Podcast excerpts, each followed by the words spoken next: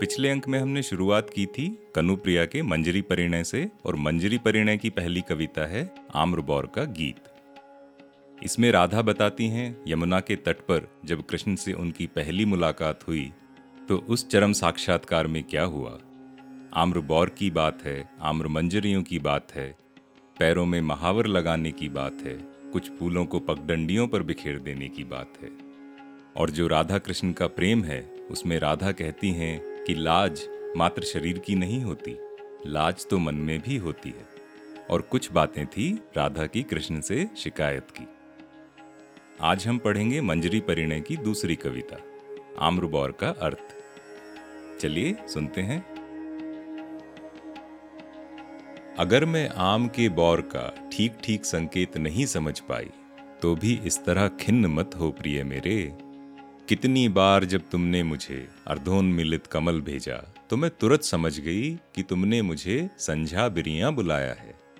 कितनी बार जब तुमने अंजुरी भर भर बेले के फूल भेजे तो मैं समझ गई कि तुम्हारी अंजुरियों ने किसे याद किया है।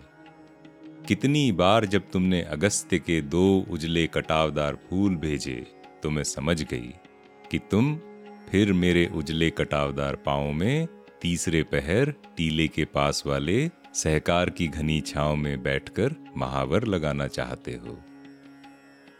आज अगर आम के बौर का संकेत नहीं भी समझ पाई तो क्या इतना बड़ा मान ठान लोगे? मैं मानती हूँ कि तुमने अनेक बार कहा है।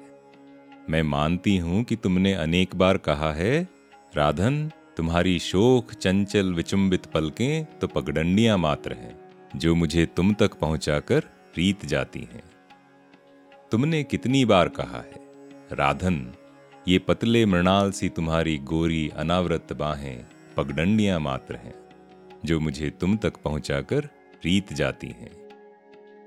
तुमने कितनी बार कहा है, सुनो, तुम्हारे अधर, तुम्हारी पलकें, तुम्हारी बाहें, तुम्हारे चरण, तुम्हारे अंग प्रत्यंग, तुम्हारी सारी चंपक वर्णी देह मात्र पगडंडियाँ हैं, जो चरम साक्षात्कार के क्षणों में रहती ही नहीं रीत रीत जाती हैं। तुम्हारे अधर, तुम्हारी पलकें, तुम्हारी बाहें, तुम्हारे चरण, तुम्हारे अंग प्रत्यंग, तुम्हारी सारी चंपक वर्णी देह मात्र पगडंडियाँ हैं, जो चरम साक्षात्कार के क्षणों में रहती ही नहीं रीत रीत जाती हैं। हाँ चंदन, तुम्हारे शिथिल आलिंगन में मैंने कितनी बार इन सबको रीतता हुआ पाया है। मुझे ऐसा लगा है जैसे किसी ने सहसा इस जिस्म के बोझ से मुझे मुक्त कर दिया है। जैसे किसी ने सहसा इस जिस्म के बोझ से मुझे मुक्त कर दिया है और इस समय मैं शरीर नहीं हूँ, मैं मात्र एक सुगंध हूँ। मैं मात्र एक सुगंध हूँ आधी रात महकने वाले इन रजनीगंधा के फूलों की। प्रगाढ़ मधुर गंध आकारहीन, वर्णहीन, रूपहीन। मुझे नित नए शिल्प में ढालने वाले, मुझे नित नए शिल्प में ढालने वाले मेरे उलझे रूखे चंदनवासित केशों में पतली उजली चुनौती देती हुई मांग। क्या वह आखिरी पगडंडी थी जिसे तुम रिता देना चाहते थे? इस तरह उसे आम्रमंजरी से भर भर कर। मैं क्यों भूल गई थी? मैं क्यों भूल गई थी कि मेरे लीला बंधु, मेरे सहज मित्र की तो पद्धति ही यह है।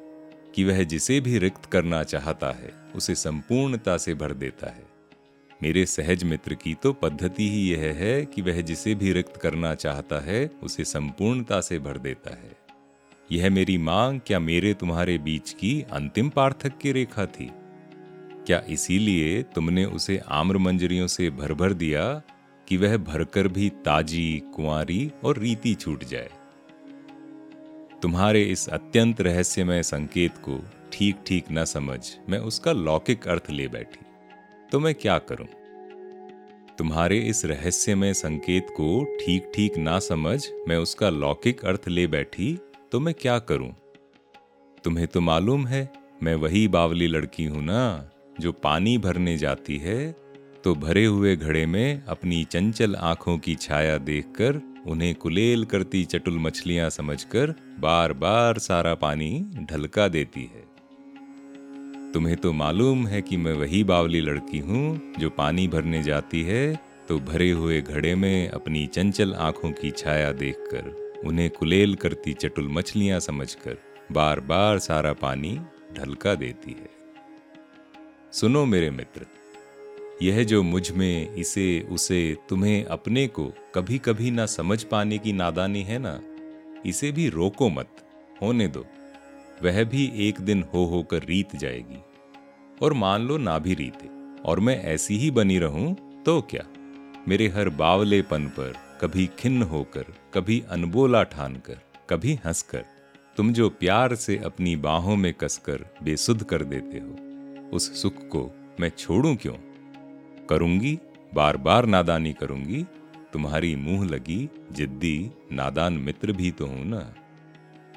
बार बार नादानी करूँगी, तुम्हारी मुँह लगी, जिद्दी, नादान मित्र भी तो हूँ ना। यह है राधा का प्यार और विश्वास, कि हक से हक से चुनौती देकर कहती हैं कि मैं नादानी करती रहूँगी, क्योंकि मैं तुम्हारी मुँह लगी, जिद्दी, नादान मित्र भी तो हूँ। आज इस निभृत एकांत में तुमसे दूर पड़ी हूँ मैं, और इस प्रगाढ़ अंधकार में तुम्हारे चंदन कसाव के बिना मेरी देह लता के बड़े बड़े गुलाब धीरे धीरे टीस रहे हैं, और दर्द और दर्द उस लिपि के अर्थ खोल रहा है, जो तुमने आम्र मंजरियों के अक्षरों में मेरी मांग पर लिख दी थी। आम के बौर की महक तुर्श होती है तुमने अक्सर मुझमें डूब डूब कर कहा है कि वह मेरी तुर्शी है, जिसे तुम व्यक्तित्व में विशेष रूप से प्यार करते हो।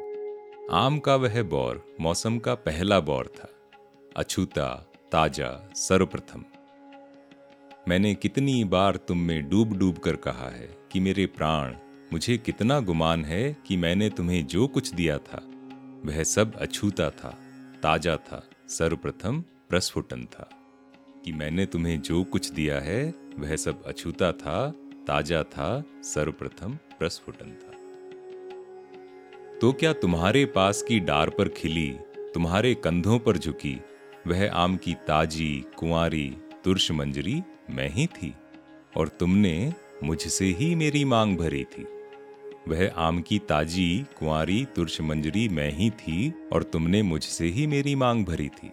यह क्यों मेरे प्रिय? क्या इसलिए तुमने बार बार यह कहा है कि तुम अपने लिए नहीं, मेरे लिए मुझे प्यार करते हो? और क्या तुम इसी का प्रमाण दे रहे थे, जब तुम मेरे ही निजत्व को, मेरे ही आंतरिक अर्थ को, मेरी मांग में भर रहे थे? और जब तुमने कहा था कि माथे पर पल्ला डाल लो तो क्या तुम चिता रहे थे कि अपने इसी निजत्व को, अपने आंतरिक अर्थ को मैं सदा मर्यादित रखूँ रसमय और पवित्र रखूँ? नववधु की भांति। हाय, मैं सच कहती हूँ, मैं इसे समझी नहीं नहीं समझी, बिल्कुल नहीं समझी। यह सारे संसार से पृथक पद्धति का जो तुम्हारा प्यार है ना, यहाँ राधा कहती हैं कि कृष्ण का प्यार सारे संसार के तौर तरीकों से अलग है। यह सारे संसार से पृथक पद्धति का जो तुम्हारा प्यार है ना, इसकी भाषा समझ पाना क्या इतना सरल है? तिस पर मैं बावरी, जो तुम्हारे पीछे साधारण भाषा भी इस हद तक भूल गई हूँ। श्याम ले लो। कि श्याम ले लो, श्याम ले लो पुकारती हुई हाट बाट में नगर डगर में, अपनी हँसी कराती घूमती हूँ। श्याम ले लो पुकारती हुई हाट बाट में नगर डगर में, अपनी हँसी कराती हुई घूमती हूँ। फिर भी अपनी मांग पर आम्र के बौर की लिपि में लिखी भाषा का ठीक ठीक अर्थ नहीं समझ पाई तो इसमें मेरा क्या दोष मेरे लीला बंधु? आज इस निभृत एकांत में तुमसे दूर पड़ी हूँ। आज इस निभृत एकांत में तुमसे दूर पड़ी हूँ और तुम क्या जानो कैसे मेरे सारे जिस्म में आम के बौर टीस रहे हैं और उनकी अजीब सी तुर्श महक तुम्हारा अजीब सा प्यार है। तुम क्या जानो कैसे मेरे सारे जिस्म में आम्र के बौर टीस रहे हैं और उनकी अजीब सी तुर्श महक तुम्हारा अजीब सा प्यार है, जो संपूर्णतः बाँध कर भी संपूर्णतः मुक्त छोड़ देता है। छोड़ क्यों देता है प्रिय? क्या हर बार इस दर्द के नए अर्थ समझने के लिए? क्या हर बार इस दर्द के नए अर्थ समझने के लिए? यहाँ कितनी सुंदरता से कवि ने कहा है कि राधा कृष्ण के प्यार में बंधन नहीं है, मुक्ति भी है। उस मुक्ति में ही बंधन है और उस बंधन में ही मुक्ति है। तुम्हारा अजीब सा प्यार है, जो संपूर्णतः बाँध कर भी संपूर्णतः मुक्त छोड़ देता है। आज यही विराम लेते हैं। ये कविता थी आम्रबौर का अर्थ। अगले अंक में हम पढ़ेंगे मंजरी परिणय की तीसरी और आखिरी कविता। तुम मेरे कौन हो? ये बहुत ही दिलचस्प कविता है, क्योंकि यहाँ पर राधा कृष्ण से सीधा सवाल कर रही हैं, तुम मेरे कौन हो कान्हा? तुम मेरे कौन हो कनु और मैं तुम्हारी कौन हूँ? क्योंकि राधा की सखियाँ उनसे पूछती हैं, ये कान्हा तेरा कौन है? राधा के गुरुजन उनसे पूछते हैं, ये कान्हा तेरा कौन है? और राधा इस असमंजस में है कि क्या बताएँ? क्या कान्हा वो है जिसने गोवर्धन पर्वत को उठा लिया था? या कान्हा वो है जो एक शिशु की तरह उनके आंचल में दुबक जाता है? मैं हूँ अरिसुदन, और हिंदी कविताओं की इस पॉडकास्ट में हम पढ़ रहे हैं धर्मवीर भारती की लिखी हुई कनुप्रिया। तो मिलते हैं अगले अंक में। तुम मेरे कौन हो कविता के साथ? तब तक स्वस्थ रहें, प्रसन्न रहें, चाय, कॉफ़ी पीते रहें।